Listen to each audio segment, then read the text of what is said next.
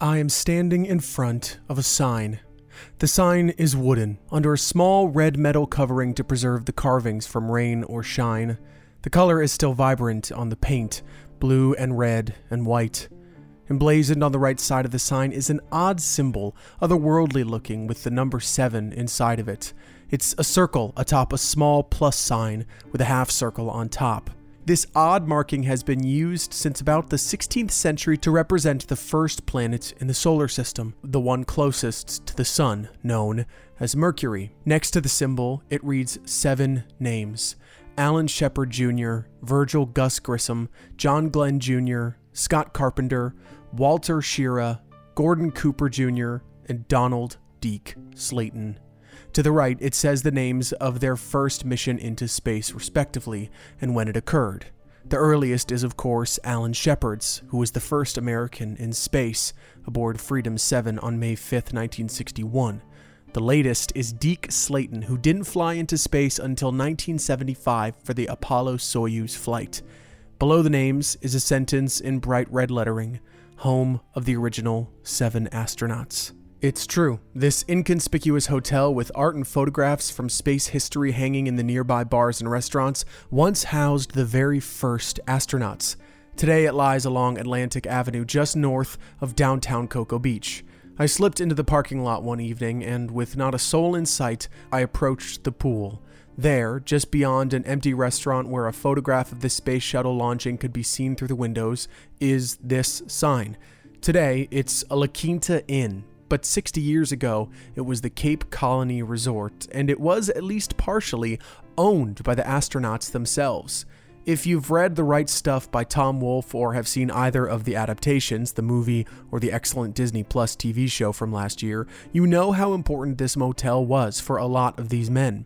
This was home. This was where they'd wait for launch. This was where they learned of the next step in their lives, whether they'd be launched into space or grounded indefinitely. Many test pilots of this era had been to Florida before, testing various aircraft in our numerous air bases, though mostly in Jacksonville.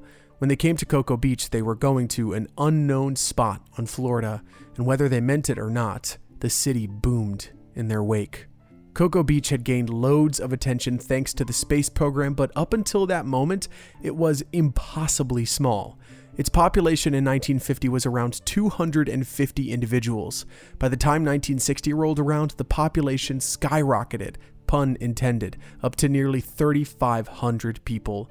Apparently, locals called Cocoa Beach a womb town, as the space industry had brought homes here, and those who wanted to see rockets would come stay at the freshly opened motels with kitschy names, the Starlight Motel being the most famous.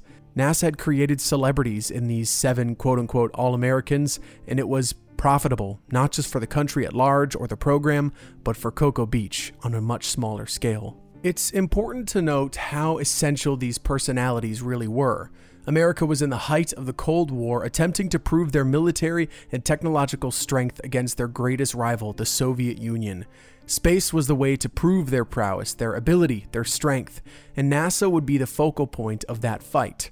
You've heard all the stories before on this show and beyond, but the reasoning behind all the drama needs to be center stage. Yes, we were testing rockets, sending men into space, running flight tests, orbiting the Earth, operating the vehicles, and more.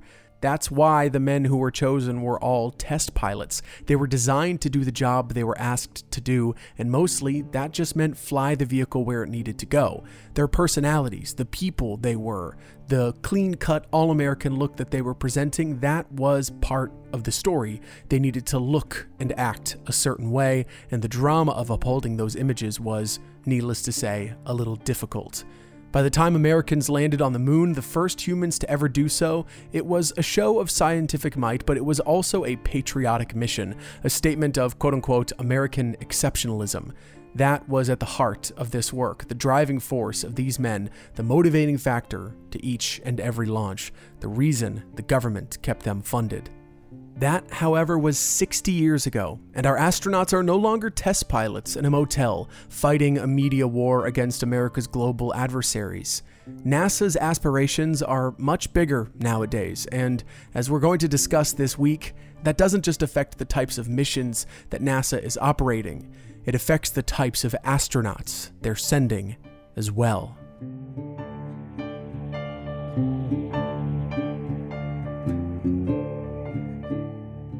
I'm Nick D'Alessandro, and this is Wait 5 Minutes, a podcast about Florida by a Floridian. This week, the Artemis program, how NASA is preparing for a return to the moon, and how the idea of what an astronaut can be has changed in the last six decades. My guest this week is Brendan Byrne of WMFE's Are We There Yet podcast, where he speaks with space experts every week about the comings and goings of NASA, SpaceX, Boeing, and beyond. Brendan's been on the show many times before teaching us about the Floridian astronaut John Young and the early failings of launches at Cape Canaveral. When it came time to discuss Artemis, I knew Brendan was exactly the person to call. After a few minutes of catching up, I asked Brendan about how busy he must be. His podcast and beat cover all the current space news, everything from tests to launches to future projects. Brendan tells me that five years ago, when he started his podcast, he never dreamed of being as busy as he is nowadays. There's just, there's always something new. We were talking about this before we got on the show. There's just, there's always something new going on in space. Um, to the point where I'm turning down stories because there's just so much going on. We skim through everything currently happening in the space industry. First of all, there's SpaceX, the company that recently sent Americans back into space from Cape Canaveral. Bob Behnken and Doug Hurley launched from Florida on May 30th of last year up to the International Space Station, an event so incredible that I genuinely wept just watching it. In the last several months, SpaceX has continued running tests on their other vehicle called the Starship. So they've been they've been launching um, this system, um, doing these test flights on them, and and basically what they're working on uh, with this system is is this system can take a lot of stuff away from this planet. So it can either get a bunch of cargo into low Earth orbit, possibly take cargo to the moon, which it has put in a bid for NASA to be one of NASA's next moon landers. It was designed to take people to Mars.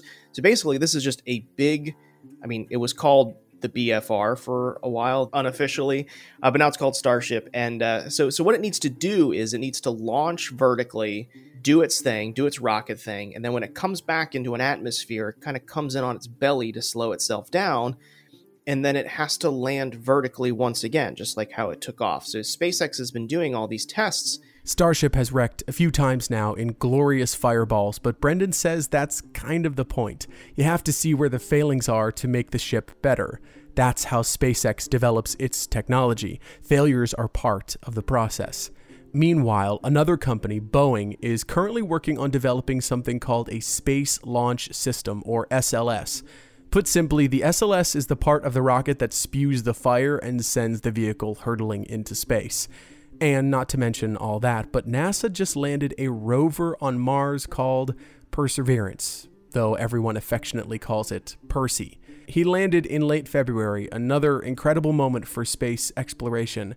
Percy is currently gearing up for a test wherein a small helicopter will be launched and possibly fly on Mars. And it was a last minute thing. Like that that was something that they just had NASA had the extra cargo space on it and they said, you know, hey team, do we got anything cool or interesting we want to put on there? And you know, someone was like, yeah, we got this helicopter we're designing for Mars. You want to slap it on there? And like, sure, let's do it. Needless to say, it's a good time to be a fan of space travel and a busy time to be a space reporter, as Brendan can attest.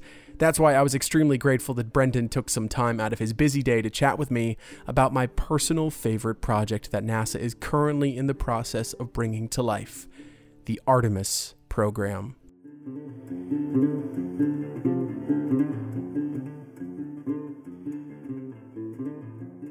Before we get there, let's jump back a few years to those early days of NASA. The Apollo program was the next step of the Mercury program, which held the first manned flight missions for the United States. Russia had taken a man into space before the United States was able, putting pilot Yuri Gagarin out of the atmosphere a little under a month before Alan Shepard took his first flight. JFK wanted a human on the moon before the end of the decade, and soon all programs connected to NASA were focused on that mission. America needed to be the first to the moon. Each of the programs would develop a little more. First, there would be Mercury, then Gemini, then Apollo, which would be the program to go to the moon. They were, of course, correct. The first flight was Apollo 4, launched on November 9, 1967, though no crew people were on board. Apollo 7 launched on October 11, 1968, and was the first actual crew launched on the Apollo vehicle. Wally Schirra, who was one of the original Mercury 7, was actually on board. And then four years passed with various tests, including multiple landings on the moon. And then the final mission was Apollo 17 in December of 1972. Apollo 17 was the last time a human was on the moon, nearly 50 years ago.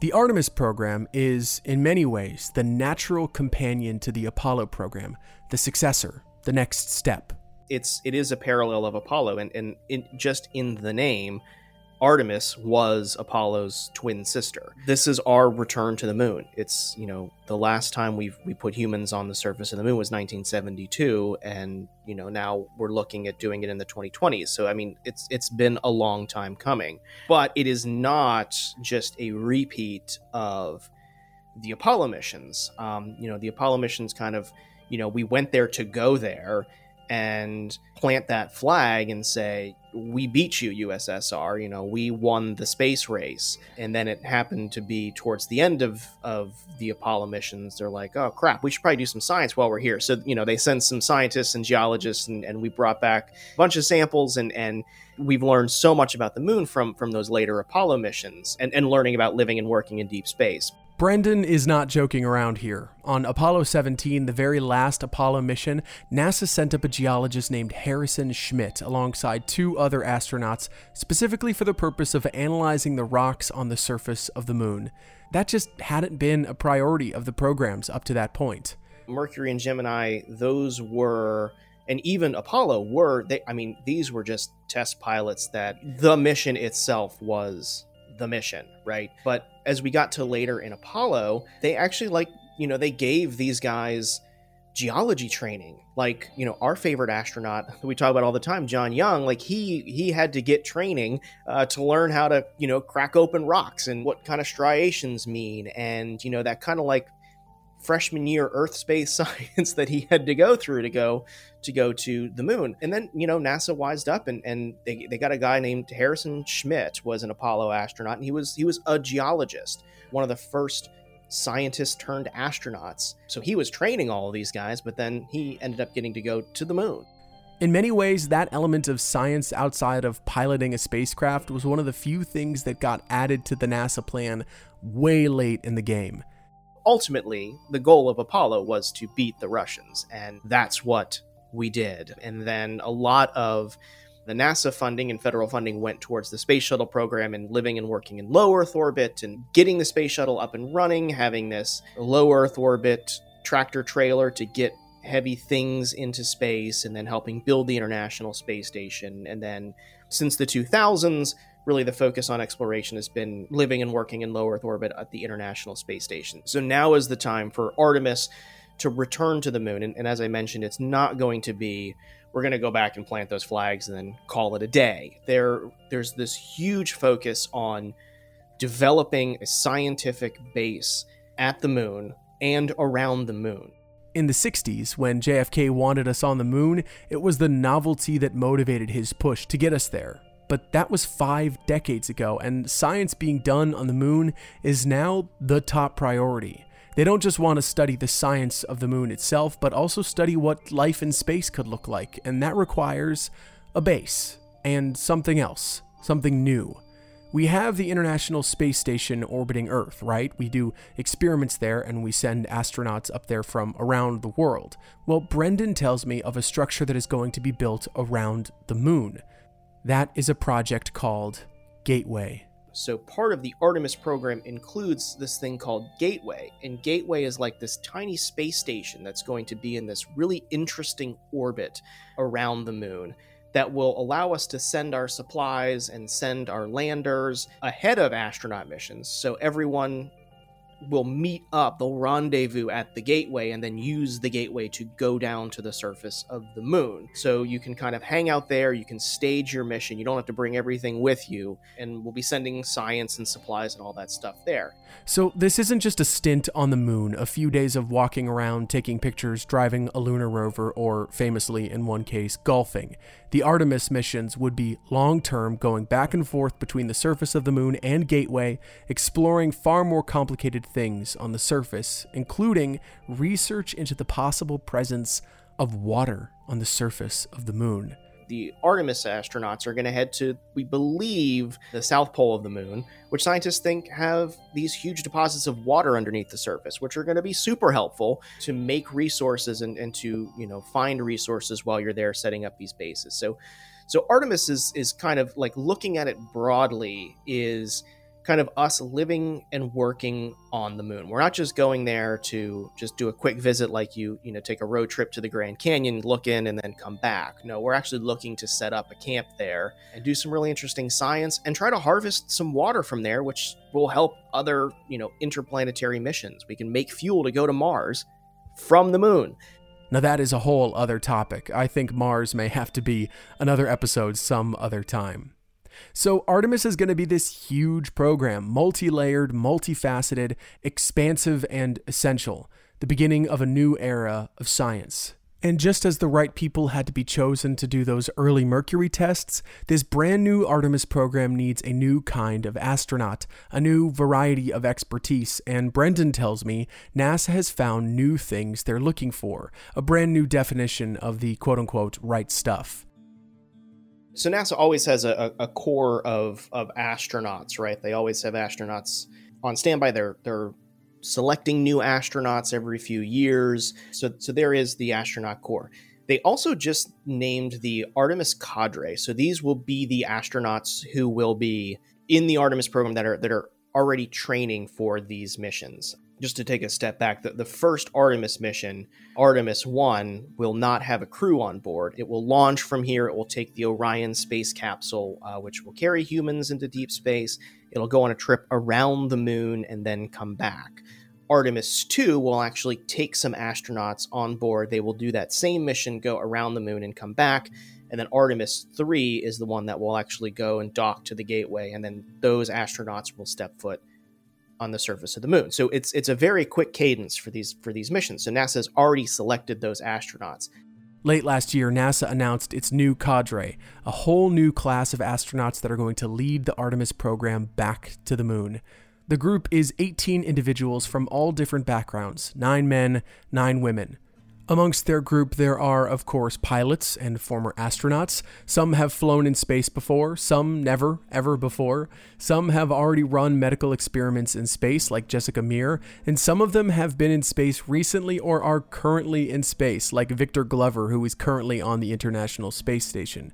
Brendan tells me that NASA is very intentional in decisions like this, and Artemis is the next in a long history of choosing the right people for the job it's very interesting the astronauts that they picked because they are astronauts within the corps and they are you know the test pilots you know the the the flight engineers. But there's also a, a medical doctor. There's a geologist that was selected. So you can see that there is this focus on the the scientific elements of this return to the moon in the people that they picked to go there. Um, some of these astronauts have been to space. Some of them have spent an extended period of time on the International Space Station. Others have not. And their first mission in, in space could be a mission to the moon. I interviewed one of them, um, and, and she commanded a, a naval submarine. Real quick, her name is Kayla Barron. She was assigned to the USS Maine, a submarine, where she served three patrols. After that, she went to do work at the Naval Academy until her selection to be an astronaut.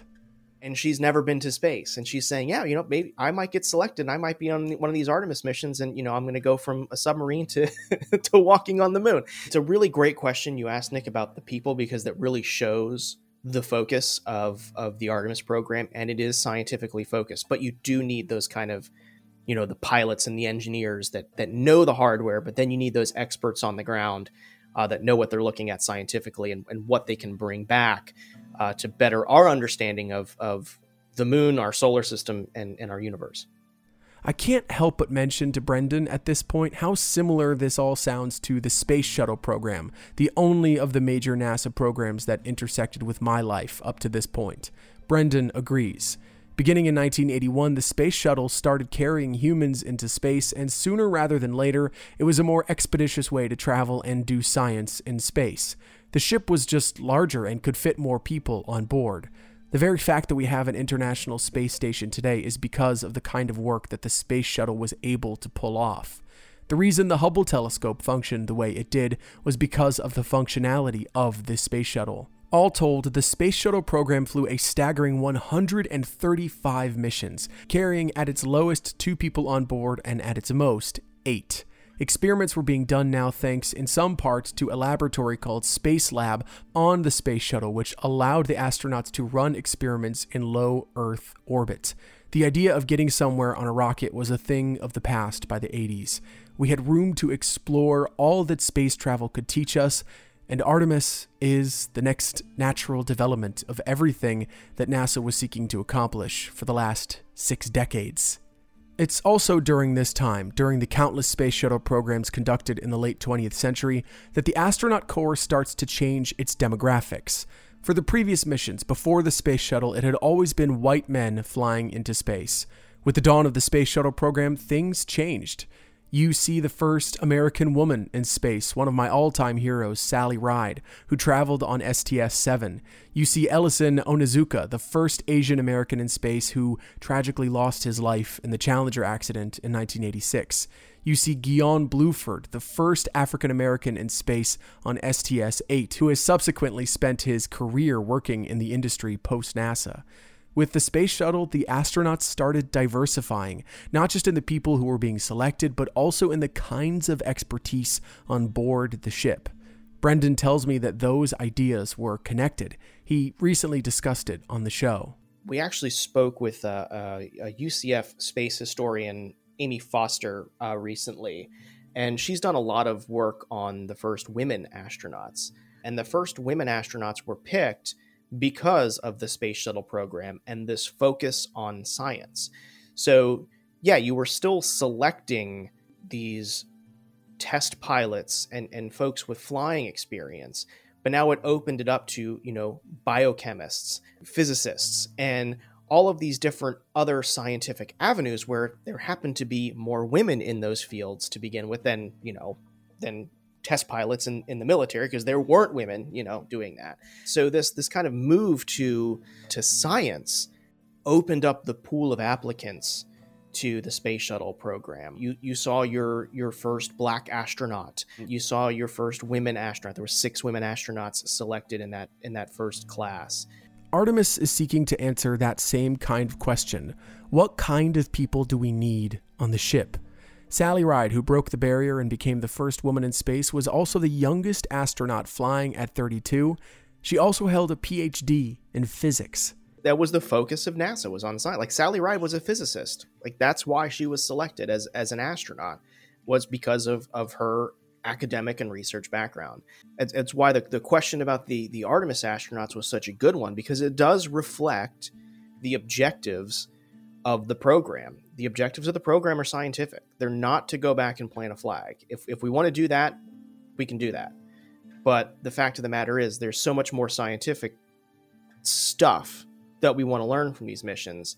So that's why NASA is selecting these people. We need to learn how the human body lives and works in deep space for an extended period of time that's why there's there's medical people that are picked in the Artemis cadre. We need to learn about the rocks and stuff that are on there, how to drill into this water, which is probably as hard as granite under these polar ice caps on the moon. We need a geologist down there on the ground to tell us how to do that. You know, we need these engineers to help figure out the the problems that these astronauts are going to face on there. So it's it's really the objective of the mission drives the people that are going there, which is why it's so fascinating to look at the astronauts that are heading there and head there they are. If Artemis completes its objective by its third official mission, we will have landed on the moon again.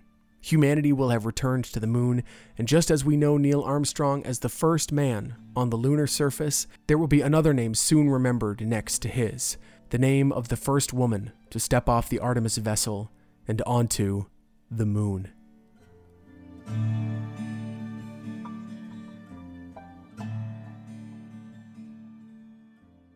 Naturally, Brendan and I are both very, very excited. You know, we're both space history nerds. We know a lot of astronaut names. Brendan, obviously, more than me. But there are names that everybody knows. Everybody knows Armstrong, Aldrin, Glenn, Shepard. Those names are emblazoned in history. When I see those 18 faces, those 18 names that are bound to the legacy of the new program, the Intrepid Artemis, you can't help but wonder which names you'll remember forever. Who is the next Alan Shepard? Who is the next Sally Ride? It could be any of them. It could be all of them. Either way, a decade ago, that question wasn't even able to be asked, but now Brendan tells me that the first Artemis launch may be sooner than we think. But I think the most exciting thing will be that that SLS launch, that first Artemis 1 launch, which right now it's tentatively scheduled for the end of this year. That will likely move into early next year. But seeing that thing launch, um, is going to be incredible. And just to give your listeners some perspective, like the space shuttle, it had three RS 25 main engines, the space shuttle main engines, and then two solid rocket boosters. And, and remember how powerful that was. For SLS, they've got four of those engines. So they're they're using the RS 25 engines on SLS. You've got four of these engines and two of these solid rocket boosters. So I mean, we're we're kicking it up to 11 when it comes to uh, uh, to this launch, and and to be able to see just I never, you know, I, I, don't think you're that old either, but I never got to see a Saturn V launch. I mean, this is this will be the closest thing that we're getting to a Saturn V launch in our lifetime. It's a long time coming, and it's been a very expensive program and a very long road. But just to see the hardware on the pad and, and watch it go is going to be incredible. But as a guy who likes watching rocket launches, I cannot wait for Artemis 1 and, and the maiden voyage of SLS from Kennedy Space Center. It's going to be so cool. I have a feeling that in a year we're going to have another episode talking about that. Hopefully, fingers crossed. Fingers crossed that we can we have should, a conversation. We should do it there. We should do the show from Kennedy Space Center right after the launch. Hey, no promises, but there may be a podcast of Brendan and I weeping like children sometime in the next year after freshly watching a successful Artemis mission. We'll just have to wait and see. I've got my fingers crossed. Until then, we've got plenty of time to explore the stories of the next great heroes of American space travel in the Artemis cadre. We'll be sure to emblazon their names in history alongside the greats very, very soon. And when it's time for them to fly, they'll begin their journey where all the greats always did on the sunny shores of Cape Canaveral, Florida.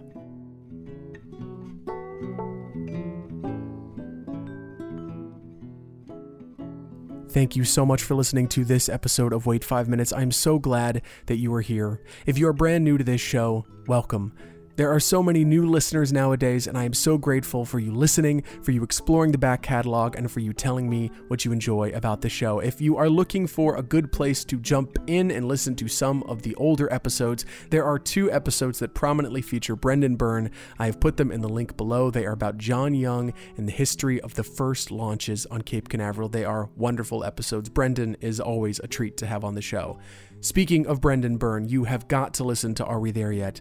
He recently celebrated his five year anniversary, and there is an amazing video on the WMFE YouTube that includes a full one hour conversation with two special guests. I'll let him tell you about it. The, the podcast is called Are We There? You can get it wherever you get this podcast. We're also on NPR One if that's how you listen. And the show actually airs on WMFE and WMFV here in Central Florida. 6:30 p.m. on Tuesday nights. Uh, we just had a, a, great conversation with. We celebrated five years on the show. Conversation with uh, former NASA Administrator Charlie Bolden. He's also a uh, retired astronaut, and then um, retired astronaut Nicole Stott.